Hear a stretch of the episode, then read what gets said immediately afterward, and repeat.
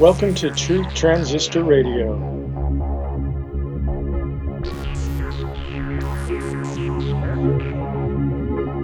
This is the most awesomest podcast of all time. I'm your host, Rob Hedrick. This podcast is brought to you by Proverbs 16:18. Pride goeth before destruction.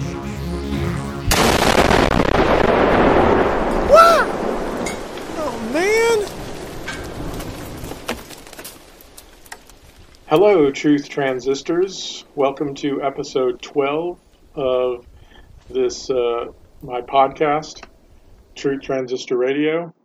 And this is called William Cooper Mystery Babylon Commentary Part 5.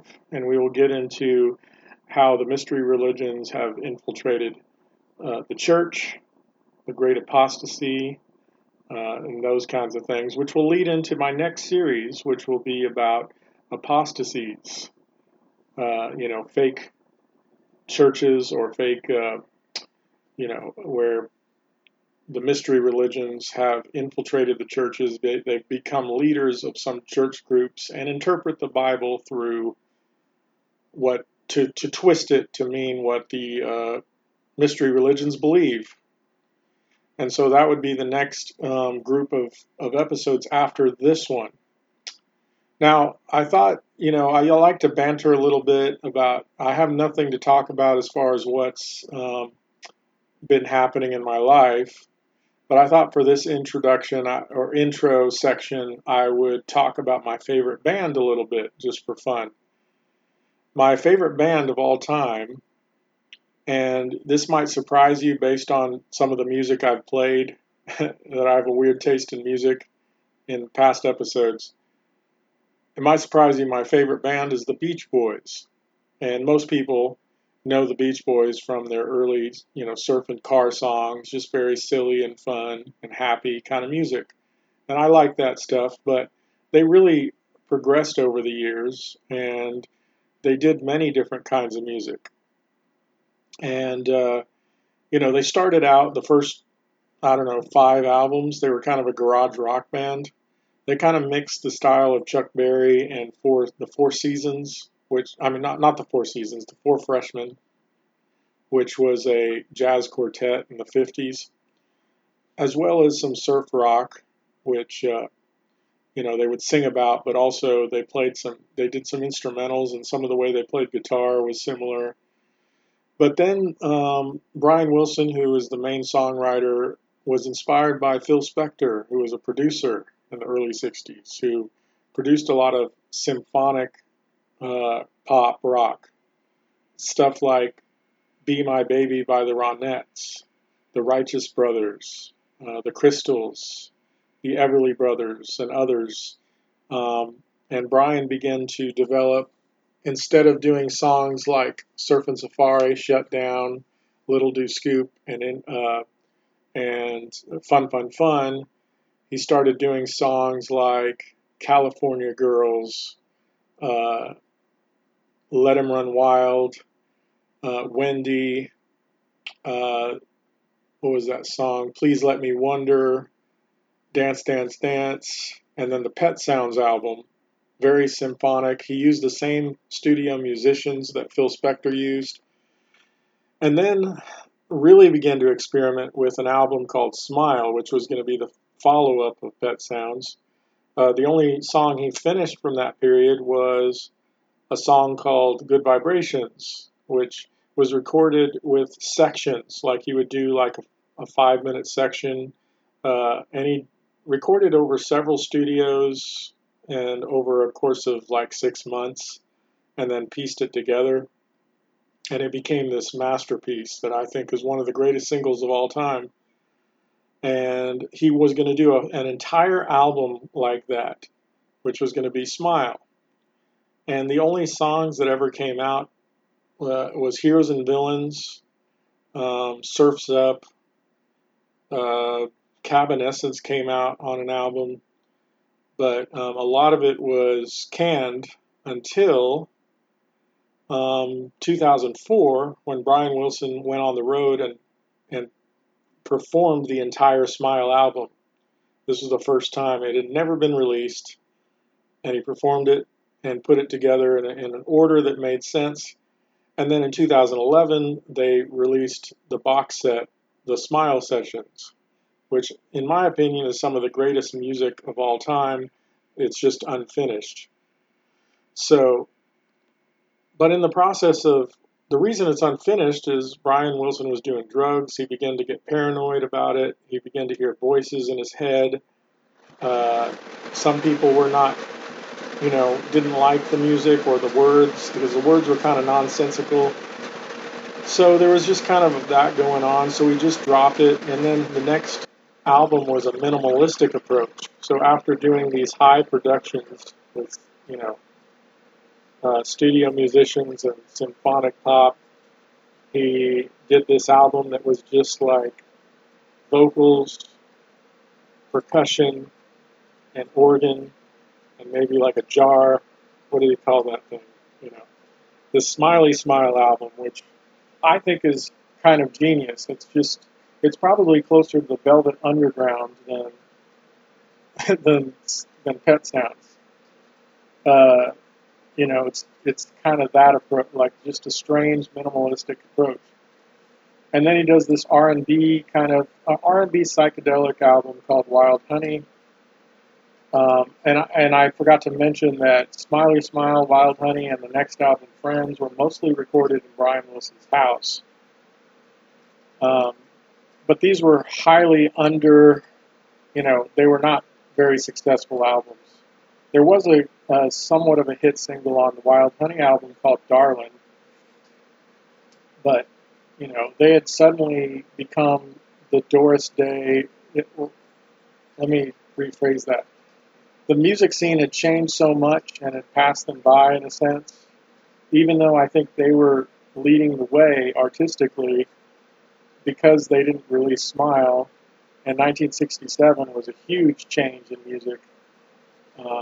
Suddenly nobody wanted to, the Beach Boys represented something of the past that nobody wanted, even though the Beach Boys themselves had changed. But really, I think the music from 1967, after Pet Sounds and after Smile was canned, to 1973 was really good stuff. And they really continued to progress musically. Experiment musically. The band itself, Brian started to take steps back and do less, but the rest of the band began to step up, and you begin to have other very talented songwriters. But the problem was, in the United States, they were very unpopular for that period. But I think around the world, they were still very successful. They had some really big hits. In other countries. Songs like Cotton Fields, which was a cover folk song. The Sunflower album was a big hit in England, as far as I've heard. That has a song on it called Forever, which was covered by, it was on Full House, that John Stamos sings. Now, I personally think that it falls flat. It's a little too adult contemporary. But the one before that, the original one was great. And then they had a couple of classic rock albums where they brought in a couple of guys from South Africa, Blondie Chaplin and Ricky Fataar. Blondie Chaplin has been a backing musician for the Rolling Stones, and Ricky Fataar was on a group called the Rudels. I think it would be after this. But they were actually in a band called The Flame that Carl Wilson, Brian's brother, discovered and signed The Flame for the Beach Boys record label called Brothers Records. And, so he took it and they recorded and produced one album by The Flame, and then The Flame broke up. But then they signed two of the members onto the Beach Boys, and they actually had songwriting credits and lead vocals and everything on two albums, Carl and the Passion So Tough and Holland, which was actually recorded in Holland. They took their whole studio, they moved it all to a barn in the Netherlands, and they called the band, they called the album Holland. And they had one hit in that album that has been played on classic rock stations called Sail on Sailor.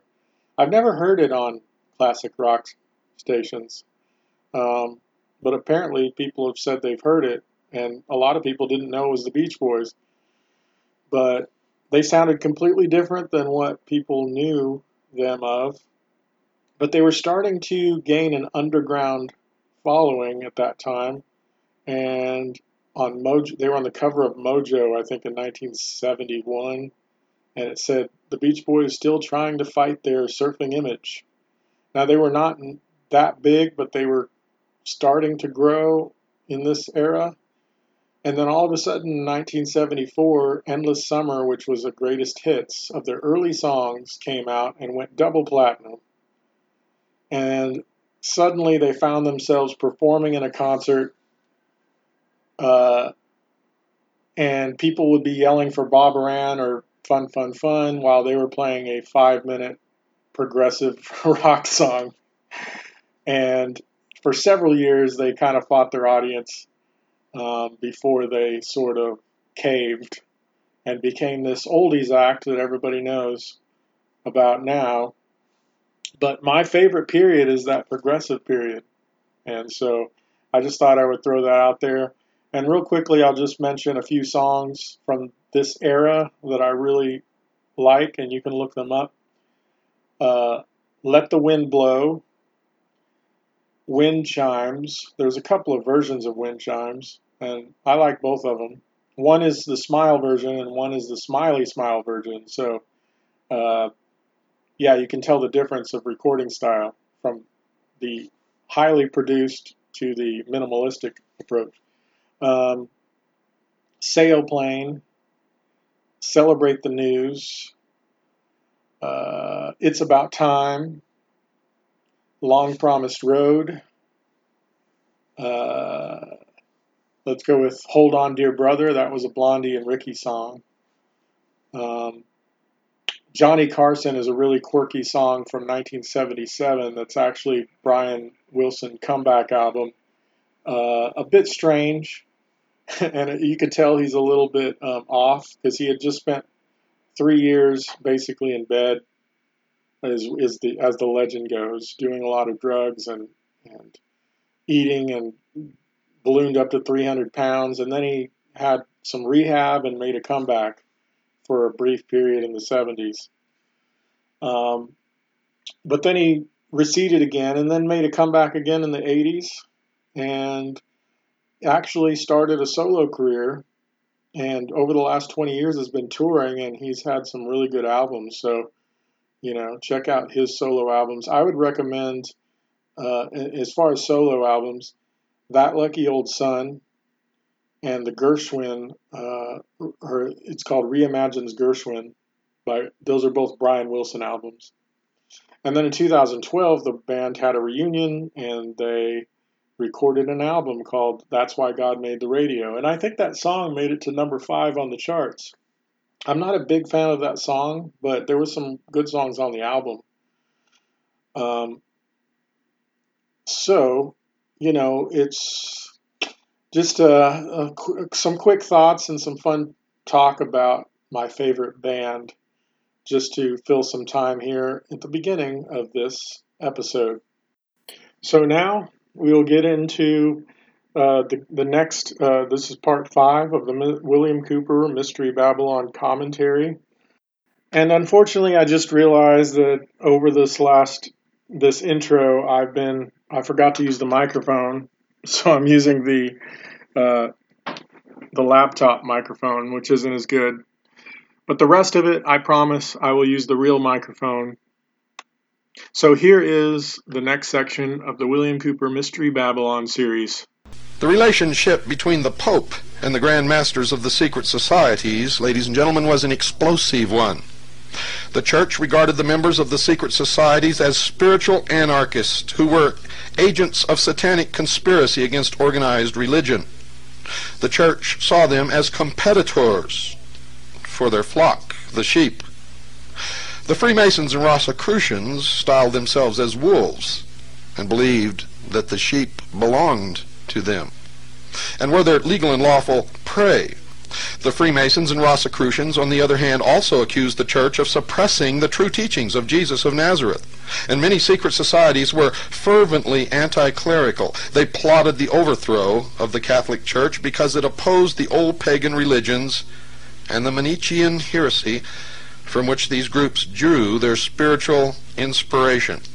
Ah, if they only knew that the Catholic Church had already done it long ago, and that's why they feared the secret societies as competitors. At first, secret societies were supported by the Church. When the Vatican perceived the secret societies to be a political and ideological threat to the Church, the climate of suspicious tolerance began to change, culminating with King Philip of France wiping out the order of the Knights Templar in the 14th century. The Council of Nicaea, convened by the Roman Emperor Constantine in the 4th century, rejected pagan beliefs, at least that's what they said, such as reincarnation, which were held by early Christians, and presented Jesus as God incarnate, rather than a human spiritual teacher. Our contemporary knowledge of the Gospel of Mark dates back to 1958, when an American professor of theology, Dr. Morton Smith, discovered references to it in a letter by Clement, preserved in a desert monastery. According to Smith, the inner teachings of Jesus were passed by him to his disciples during the initiation rite, which resembled those of the pagan mysteries. Smith interprets the ritual communion meal practiced by early Christians as a pagan rite descended from the mysteries of Isis and Osiris. It was this esoteric interpretation of Christianity which was accepted by the medieval secret societies rather than the version offered by the Church. After a brief lapse to pagan worship during the reign of Julian, the Christian religion quickly reestablished itself in Rome, and under the Emperor Theodosius, 378 to 395 AD, the worship of the old pagan gods was finally prohibited. The ideological battle between the popes and the Roman emperors they created raged for several hundred years. The point where we can discern the beginning of these secret societies' influence in this power struggle was in the reign of Frederick II, crowned as Holy Roman Emperor in 1215. With his death in 1250, the Holy Roman Empire collapsed. The Scottish Rite of Freemasonry in the First Lodge in Carolina in the United States received its charter from Frederick of Prussia. For 20 years, Europe was devastated by war until, in 1273, the concept of the old empire was revived with the crowning of a new Holy Roman Emperor, Count Rudolf von Habsburg, or Habsburg, meaning Castle of Hawks, in Austria. For the next 300 years, under the patronage of the Vatican, the Habsburgs extended their empire throughout Europe, based on their temporal power and the spiritual power of the Roman Catholic. The successful alliance between the Habsburgs and the Vatican was seriously weakened by the actions of one man, a crusading reformer who used the symbol of the Rose and Cross on his personal seal. He was the German monk Martin Luther, and he was, in fact, a member of the Order of the Rosy Cross.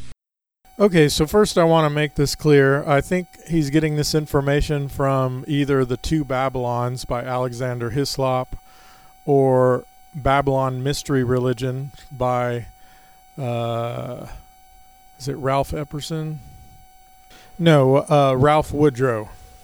I think he's getting this information from one of those two, and I'm not sure where they got the information.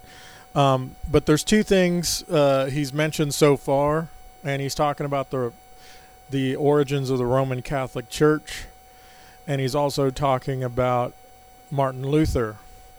And in both cases, there's claims of them being members of, you know, or being members of the mystery religion, or a mystery religion, I should say, or a secret society. I'm not totally sure if that's true. I'm not sure how to document that, but I do think both. I mean, I do think the Roman Catholic Church, when it started, was a bit apostate and based upon some Roman traditions. A lot of Protestant Christians respect Martin Luther. A lot of conservative Christians respect Martin Luther. I think they get this from the idea that he had his symbol was the same as that of the Rosen Cross or the Rosicrucians, which started actually later than Martin Luther. So it's not verified that he was a member, as far as I know. But there are some issues that I have with Martin Luther's theology, and that's a different topic.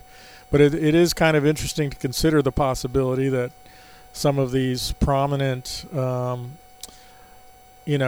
members of the Christian history might actually be wolves in sheep's clothing. So take that for what you will, and I don't want anybody to get offended by this. I'm also this is not against Catholics or against Lutherans. It's against these specific people that are being mentioned, and it's just something that we need to have discernment about and keep our eye open for in any movement that we are a part of, or any kind of church that we're in. Martin Luther, whom many revere, was the founder of the Protestant or Protestant movement. The Reformation, allegedly supported by the Rosicrucians and other secret societies who opposed the Catholic Church, swept through Europe. This period of the Reformation represents a key time in history during which the relationship between the Church and the secret societies changed. With the Reformation, you see, the Church was faced with an enemy within, which it could not destroy without bringing down its own edifice. With the Reformation, the whole concept of organized religion in Europe was revolutionized overnight. And where there had been one church, now today, there are literally tens of thousands, all with different dogma, different interpretations, all professing to be the only true church, with the only truth, and with the only claim to heaven. Many think that the secret societies were instrumental in this revolution. I can tell you absolutely for a fact that they were. Support from the Grand Masters was offered to the religious reformers because the Reformation was recognized as a means to weaken the influence of the Catholic Church in European affairs. In America, sad to say, much of the Catholic hierarchy has taken on this role in modern times. The Reformation effectively emasculated the political power of the Church. It laid the foundation for the Puritan movement, whose members fled religious persecution in Europe to found a new nation in the Americas based on spiritual principles drawn from Rosicrucian sources, and all of our founding fathers were members of these secret societies. It also provided an atmosphere of open-mindedness which allowed the seeds of the Renaissance to flower, based on the best ideas of the pagan classical world. Although the Habsburgs were to rule for another 300 years until 1806, the Reformation destroyed any hope of a united Europe controlled by the Roman Catholic Church until today. Above everything else, the religious reforms of the 16th century marked the beginning of the period when the Church became determined to exterminate the secret societies which had weakened its power base. I'm not aware that the Vatican has changed its policy one iota from this. In fact, its determination has doubled over the past 150 years, even though today the secret societies flourish in America, and with only a wink from the American Catholic Church bishops. In fact, the Jesuit Society was formed to combat this from another secret order of Illuminati, or the Illuminados, in Spain. The head of this group was Ignatius Loyola, who was in fact arrested by the Inquisition.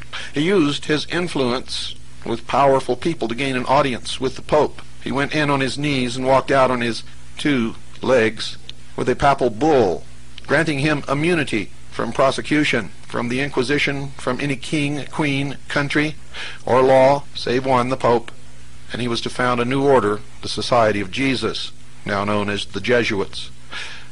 Above everything else, the religious reforms of the 16th century marked the beginning of the period when the Church became determined to exterminate the secret societies which had weakened its power base. The secret societies, though they claimed to follow the precepts of Jesus Christ, actually provide an alternative version of spirituality to their followers. They deny the divinity of Jesus Christ. They deny that he was the Son of God, or was in actuality the incarnated God upon this earth, that he died, or that he was resurrected, or that he sits upon the right hand of the throne of God. Instead, he has become an ascended master, a teacher, and Christ has become an office which anyone can attain. You too can become a Christ in the New World Order. They actually provide this alternative version of spirituality, and it is the foundation of what you know today as the New Age movement. They alleged that the church had deliberately subverted the teachings of Jesus and teach that there are other sources of spiritual knowledge which are as valid as Christian belief and predated it by thousands of years. It has often been claimed that the ultimate objective of the secret societies was to infiltrate the Vatican and place their own man on the throne. Some modern critics of the Roman Catholic Church, especially those with ultra-traditionalist views, have seen in the liberalization of the Church in recent years proof that its hierarchy has been penetrated at the highest levels by agents of the secret societies who are working for its eventual downfall. At the celebrations in honor of St. Francis of Assisi in 1986, which stressed the unity of all religions, the Pope participated in a multi-religious prayer for world peace. Traditionalists were horrified to see the pontiff happily share a platform with a Tibetan lama, a Hindu swami, a Native American medicine man, a Jewish rabbi, and a Maori high priest. It was noted that the unity of all the world's religions and the recognition that they all derived from the same ancient source is the central philosophy of the secret societies. It is the goal of the World Council of Religions. It was the message of Pope John Paul II in Denver, Colorado, and he replaced the last pope who tried to be a good pope. He was murdered after exactly 33 days in office. Now, what he was talking about concerning Pope John Paul, obviously this was this episode was made back in the 90s, and we can definitely see this continuing today with Pope Francis. And I'm going to leave a link for a little article I found from the America, the Jesuit Review. Pope Francis to world's religious leaders. We build the future together or there will be no future. And just reading the beginning of this here, quote, there is no alternative. We either build the future together or there will not be a future, unquote, Pope Francis said frankly in an important keynote address to participants at the high-level interreligious meeting in Abu Dhabi on February 4th. Let's see, what year was this? That was 2019, so, just last year. And I'm sure you can find all kinds of news about Pope Francis. He says, religions in particular cannot renounce the urgent task of building bridges between peoples and cultures. He told the 700 representatives of Islam, Christianity, Judaism, and other religions at an open-air gathering at the memorial to the founding father of the United Arab Emirates. But I'll leave the link to this whole article. But definitely part of the strategy of the New World or the Illuminati is to create a one-world religion. The mystery religion of Babylon, ladies and gentlemen, has been symbolically described in the last book of the Bible as a woman arrayed in purple and scarlet color and decked with gold and precious stones and pearls, having a golden cup in her hand full of abominations and filthiness of her fornication. And upon her forehead was a name written, Mystery, Babylon the Great, the mother of harlots and abominations of the earth. And that's from Revelations chapter 17, verses 1 through 6. When the Bible, ladies and gentlemen, uses symbolic language, a, quote, woman, unquote, can often symbolize a church. The true church, for example, is likened to a bride, a chaste virgin, a woman without spot or blemish. Check Ephesians chapter 5 verse 27 and Revelations chapter 19 verses 7 and 8. but in striking contrast to the true church, the woman of the text is spoken of as an unclean woman, a defiled woman, a harlot. If it is correct to apply this symbolism to a church system, ladies and gentlemen, then it becomes clear that only a defiled and fallen church could be meant. In big capital letters, the Bible calls her, quote, Mystery Babylon, unquote. The true church. It doesn't exist anywhere today except in small pockets of individuals who meet with each other in Christ's name. All of these organized religions have bastardized the teachings of Christ, have corrupted the teachings of Jesus, and most of them are helping to lead you into slavery in the New World Order. In those days, great signs and wonders were performed as God confirmed His Word with signs following. True Christianity, ladies and gentlemen, anointed by the Holy Spirit, swept the world like a prairie fire. Nothing could stop it. No matter how many Christians the emperor crucified, no matter how many Christians were thrown to the animals in the Roman circus, 100-fold sprang up to take their place. This movement encircled the mountains and crossed the oceans. It made kings tremble and tyrants fearful. And it was said of those early Christians that they had turned the world literally upside down, so powerful was their message and spirit.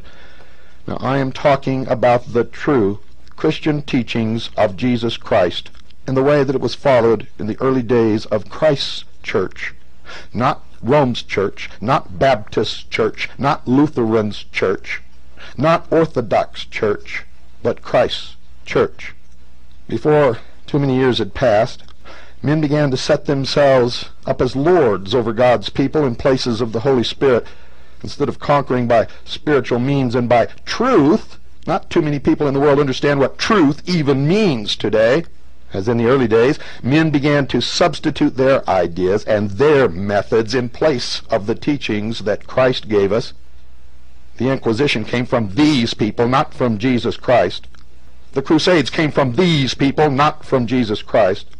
Attempts to merge paganism into Christianity were being made even in the days when our New Testament was being written, folks, for Paul mentioned that the mystery of iniquity was already at work, and he warned that there would come a falling away, and some would depart from the faith, giving heed to seducing spirits and doctrines of devils, the counterfeit doctrines of the pagans. 2 Thessalonians chapter 2, verses 3 through 7. 1 Timothy chapter 4, verse 2. And by the time that Jude wrote the book that bears his name, it was necessary for him to exhort the people to earnestly contend for the faith that was once delivered unto the saints. For certain men had crept in who were attempting to substitute things that were no part of the original faith. Check Jude chapter 1, verses 3 and 4.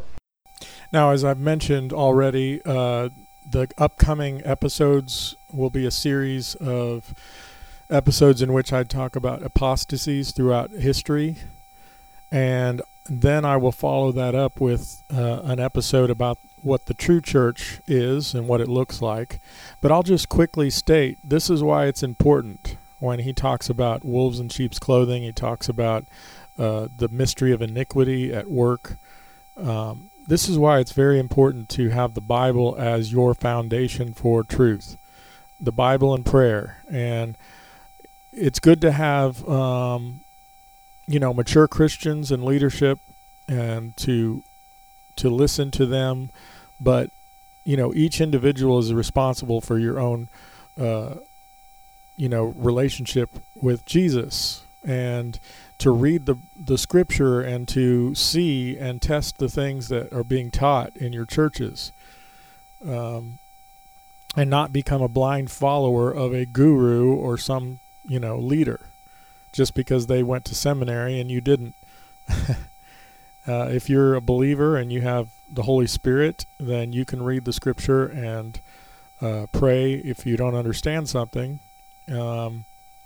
But I find this very, very important because it's easy for people to follow a leader and not ask questions, So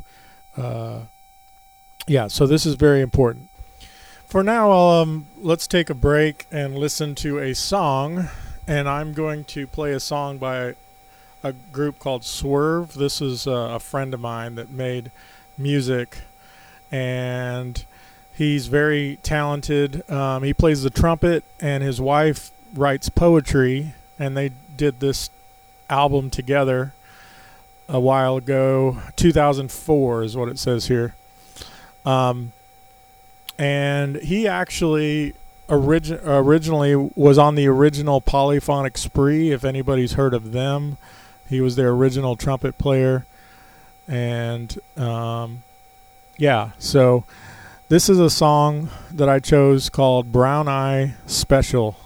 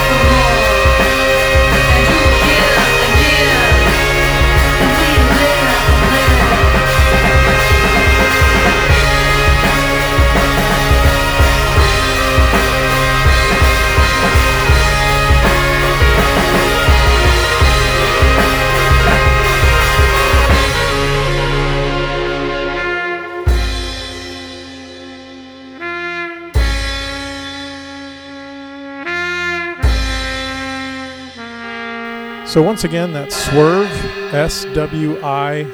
Swirve, and that's a friend of mine, or two friends of mine, Chris and Tamitha Curiel, a couple that he plays trumpet, she writes poetry. A guy named Gerard something Bendix played the drums. So now I looked up this. They have a website on here, swirve.net, but it doesn't come up to anything. So I don't think the website exists anymore. I'm not sure if you can find them on iTunes or Spotify. I looked up Spotify; they weren't there. So you know you can try to Google it. Swirve, S W I RVE and see if you find anything. They really haven't been active in over 10 years. But I just wanted to share it just for the love of the music. So let us continue with the William Cooper, Mystery Babylon. Christianity, folks, came face to face with the Babylonian paganism in its various forms that had been established in the Roman Empire.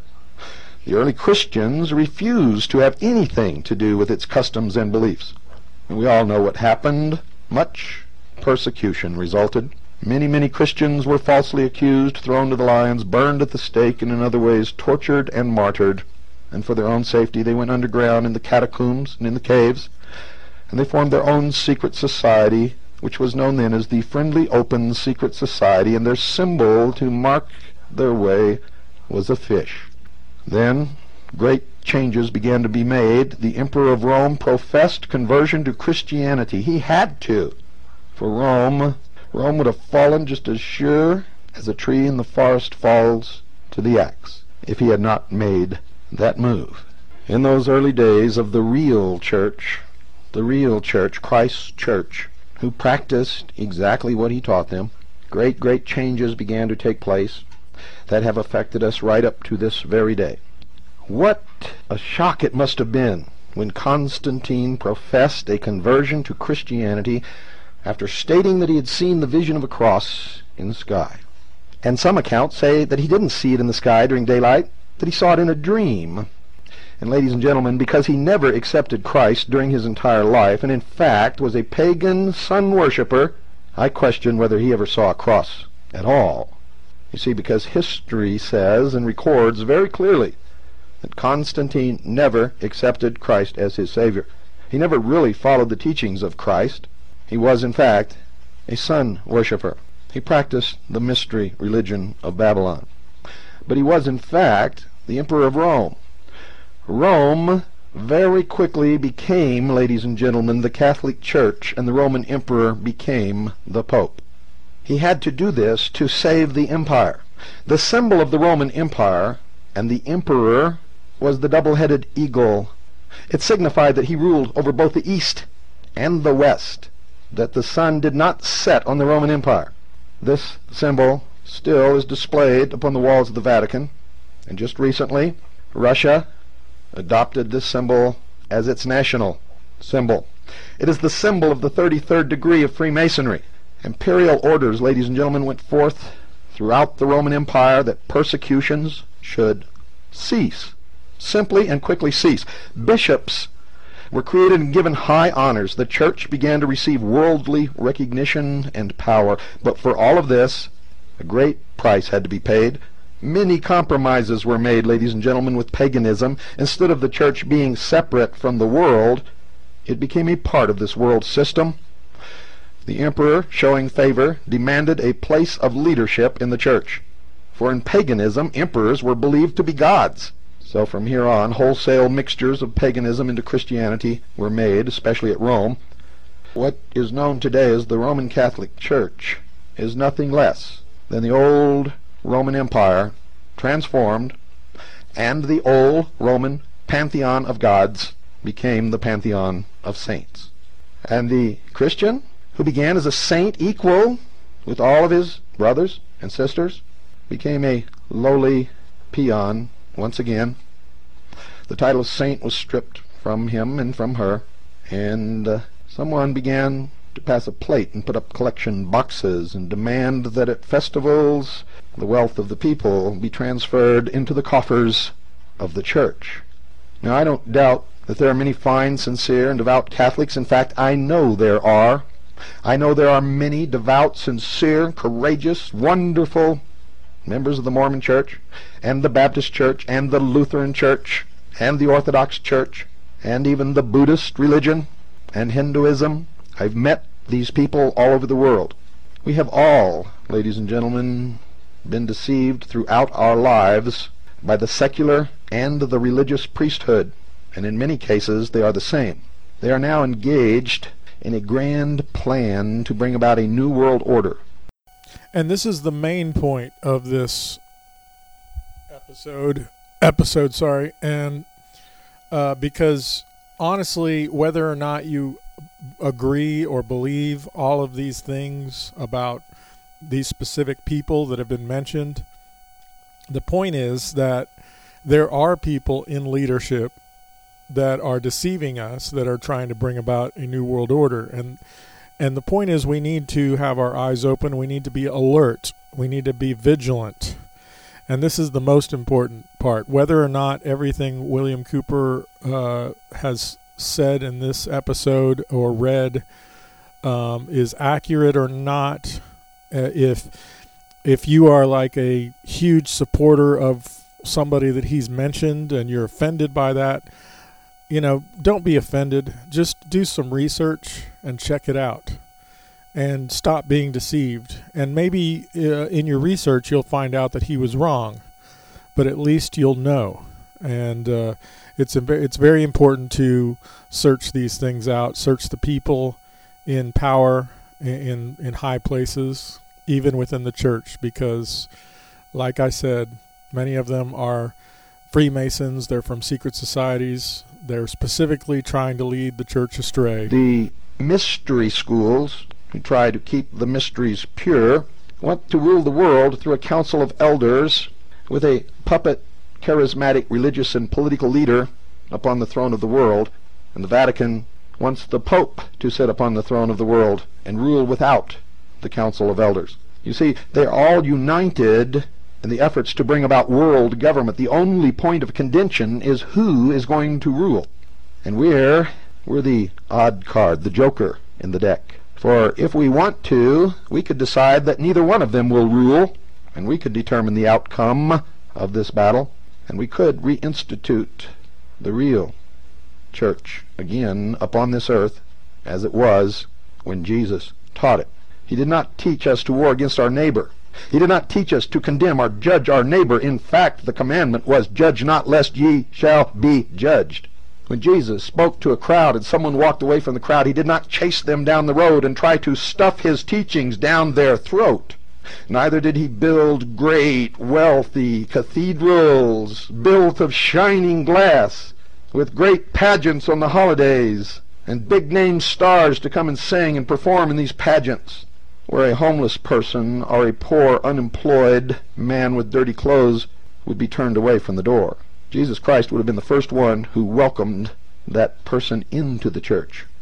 And if you will look at the people that he habitually associated with, whose homes he slept in, who became his disciples, you will understand that those today who call themselves Christians do not even know the meaning of the word. Many of the ministers, pastors, who stand at our pulpits across this nation and preach the word of God on Sunday, attend the rituals of the Masonic Lodge on the following Saturday, and pay homage to Lucifer. How can this be? And the truth is, very few people know the truth or practice the truth. Most so-called Christians spend most of their life calling Jesus Christ a liar. They've so twisted his teachings, his simple teachings. They've so turned around everything that is said. They so reach out to find verses in the Bible to promote their own agenda, whatever it may be, and all through the work they steal from their neighbors and piously attend church on Sunday. And this must stop. All of the lies must stop. All of the deceptions must stop. All of the manipulations must stop. We must begin to use our brains, tempered with our hearts, for cold reason is cruel and intrepid. Those who believe that there's no place in this world or within humanity for emotion are the despots of the world. Conversely, those who believe that the heart should dictate everything are the fools of the world. Too few of us are winning these battles, ladies and gentlemen. Too few of us really care. Too few of us really understand the golden rule. Do unto others as you would have them do unto you. Too many of us are fat and lazy and apathetic and ignorant, pampered, spoiled, rotten. America must change. The change must occur in the people. The people must once again understand what is important and what is not. They must be willing to sacrifice.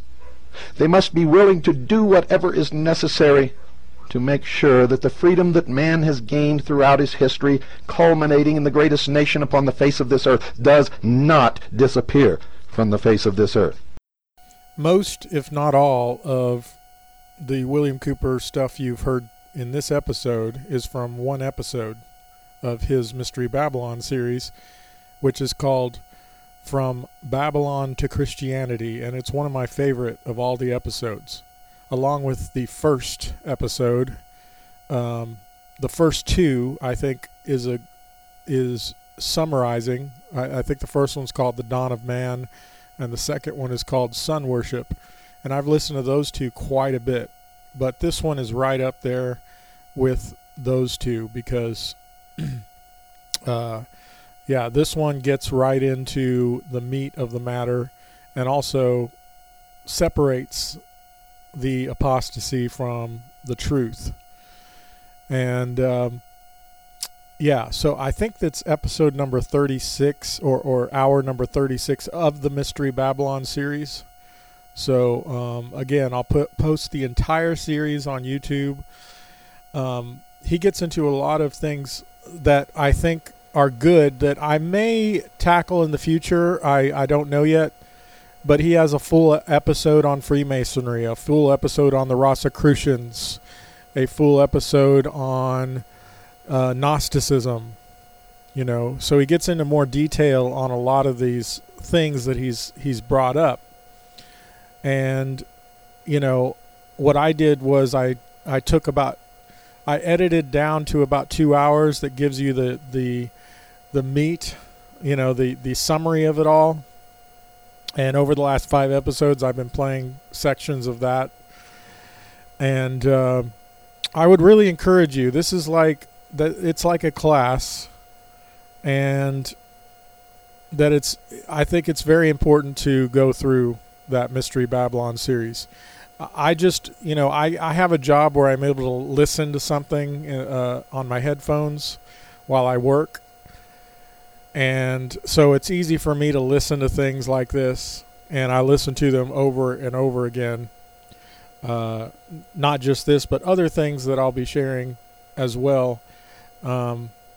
So I'm not sure, you know, if you have a job or, you know, while you're doing a chore at home or whatever, if it's even possible for you to listen to a lot of things, but you know, or read. I mentioned so I've mentioned some books in the past, and I'll mention more here. And first, I would like to mention some books from the horses' mouths, meaning these are occultists telling you what they believe and what their plans are. Okay, first, Morals and Dogma by Albert Pike. And then there's The Secret Doctrine by Helena Blavatsky. The Destiny of the Nations by Alice Bailey. The Secret Teachings of All Ages by Manly P. Hall. There are quite a few occult books by Aleister Crowley, and really the other authors I mentioned have written several books, I'm sure. So, you know, I don't know that I would necessarily recommend getting these books. I would be very careful with them because they are written by occultists, but that's just so that you have the resource or the, you know, from the horse's mouth. But here's some more books that I have. And honestly, I haven't read a lot of these yet. I've just heard about them, and I don't know if I agree with everything in these books or not, but so just keep that in mind. This one's called The New Age Movement and the Illuminati 666, written by Sutton. Let me see what the full name is. William Josiah Sutton. This is a popular one called Bloodlines of the Illuminati by Fritz Springmeier.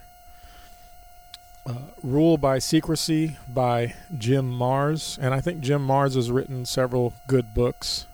This is just one that I have. I'm trying to collect a library because who knows when the internet will be taken down or, you know, highly, you know, blocked or whatever. Secret Societies, A Sinister Agenda Exposed by Milton William Cooper. Another one by William Cooper, Behold a Pale Horse. And that's, yeah, another good one. That gets into some details of, he shows documents in the book. John Todd, Behind the Legend by Christopher A. Larrock. John Todd was somebody that came out of the Illuminati, and I'll probably do in the future an episode on him, and we'll listen to some of his, some of his tapes. When he spoke, he became a Christian. He came out of the Illuminati, or at least that's what he claims. So that's pretty interesting. This one's called Proofs of a Conspiracy by John Robeson.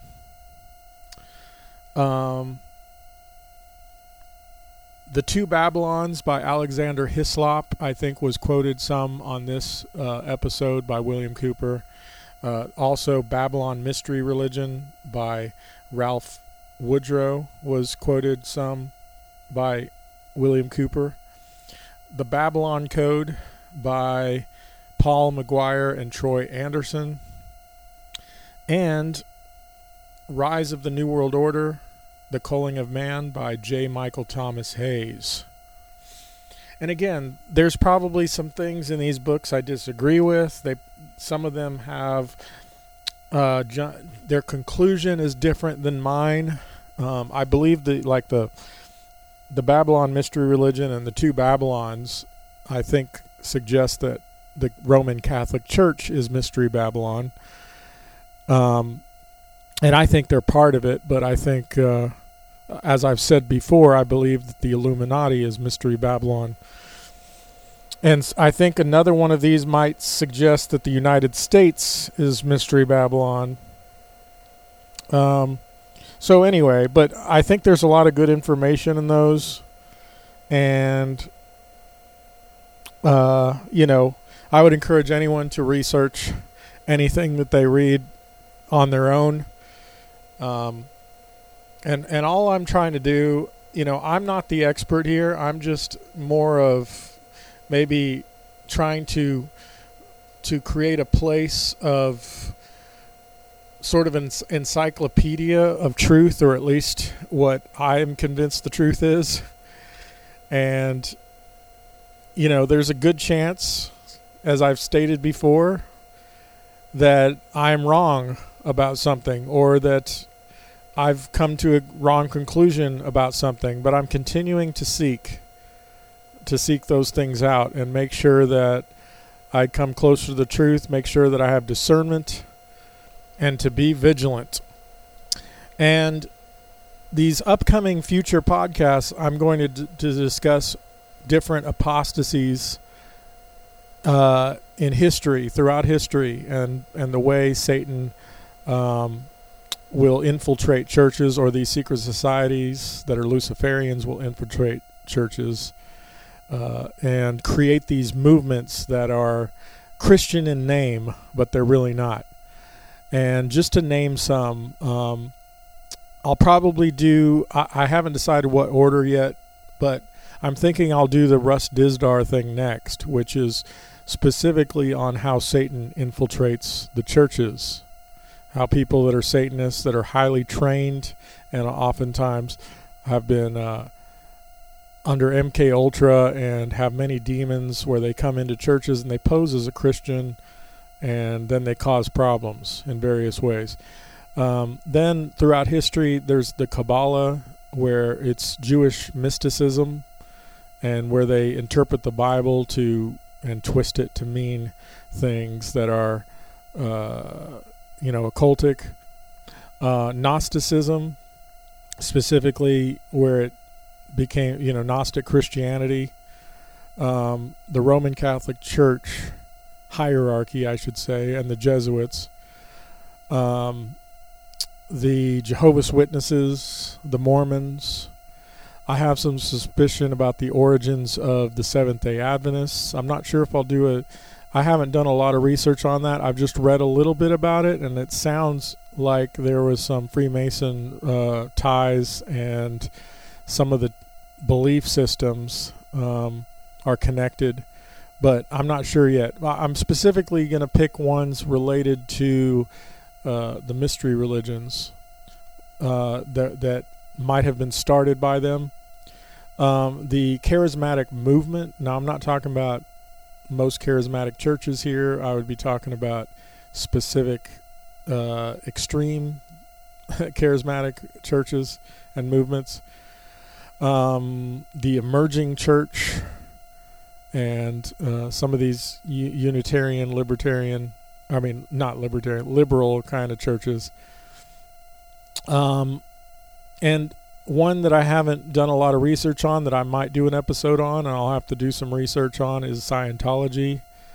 But it sounds like there's some things mixed in there. So some of these I'm already pretty familiar with, and some of these others that I would like to touch on, I may have to do some research on first.